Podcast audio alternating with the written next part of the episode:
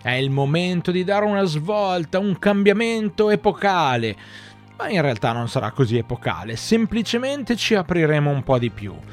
Non è che ci apriremo così tanto, però un pochino. Insomma, da Stardom nel 2022 prova a fare qualcosa per rimescolare le carte del Joshi. Benvenuti a un nuovo appuntamento con un Lariatto al giorno, io sono Stefano, una delle voci di Lariatto e oggi vi voglio parlare della Stardom. Ogni mattina alle 8 su YouTube e su Spotify vi portiamo un piccolo aneddoto che riguarda il mondo del puro resu. Oggi andiamo a parlare di Joshi, oggi andiamo a parlare di questa decisione. Perché? Perché nel 2022 Stardom lancia due nuovi brand. Questi due nuovi brand sono praticamente all'interno della programmazione, ma in alcuni casi un pochino fuori dalla storia principale che viene presentata.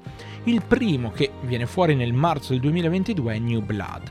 New Blood è sostanzialmente eh, un contenitore che vede lottare delle lottatrici della Stardom contro alcune eh, diciamo atlete di altre realtà come possono essere della Gato Move, della Diana, della Just Up Out. Gli show vengono resi disponibili immediatamente su YouTube gratuitamente e sostanzialmente diventano un pochino dei portabandiera per insomma far vedere almeno insomma eh, a tutti quanti alcuni dei talenti della Stardom, ma anche per fare un po' di scouting per scoprire quali possono essere delle ragazze interessanti da mettere sotto contratto. Ovviamente la Stardom lo sapete, ha un potere contrattuale abbastanza importante.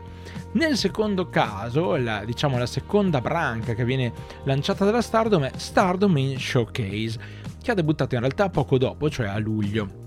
Da marzo a luglio si sono un attimino eh, così, hanno un attimino capito cosa poter fare in più e diciamo che serve a dare un'impronta un po' particolare alla Stardom. Ci sono tanti match a stipulazione, e un po' di situazioni che non sono esattamente negli standard della promotion. Anche per esempio il fatto che gli ingressi per le prime due edizioni sono stati fatti con una eh, DJ che ha cambiato le musiche d'ingresso, musiche d'ingresso che, di cui ovviamente non detengono i diritti e che non possono mettere sullo Stardom World, quindi quando viene ricaricato sullo Stardom World e non è in pay per view, voi sentite, vedete, scusatemi, soltanto il match senza sentire, senza assistere agli ingressi delle lottatrici, ma questo eh, diciamo possiamo soprassedere. Il primo segmento importante in realtà è stato l'attacco di Yu, travestita da una Grim Reaper, insomma una storia che forse vi racconteremo anche in un altro caso che viene ripresa dopo che era stata fatta per Donna del Mondo a inizio dell'anno e viene insomma questa, questo attacco ai danni di Sayaka Mitani e Starlight Kid che ovviamente insomma finisce per essere il primo casket match nel primo main event di Stardom in Showcase. Yu poi nel bene e nel male è tornata avanti e indietro e partecipa anche nel 2022 alla Tag League insieme a Nanai Takashi, anche lei di rientro dopo qualche anno. Bene, queste sono le nuove frontiere del 2022 per la Stardom, chissà che magari nel 2023-2024 cominciano a fare anche altro. Sicuramente noi seguiremo tutte le vicende di uh, New Blood e di Stardom in Showcase, potrete trovarle nel nostro lariatto che tutte le settimane vi proponiamo sul nostro canale YouTube.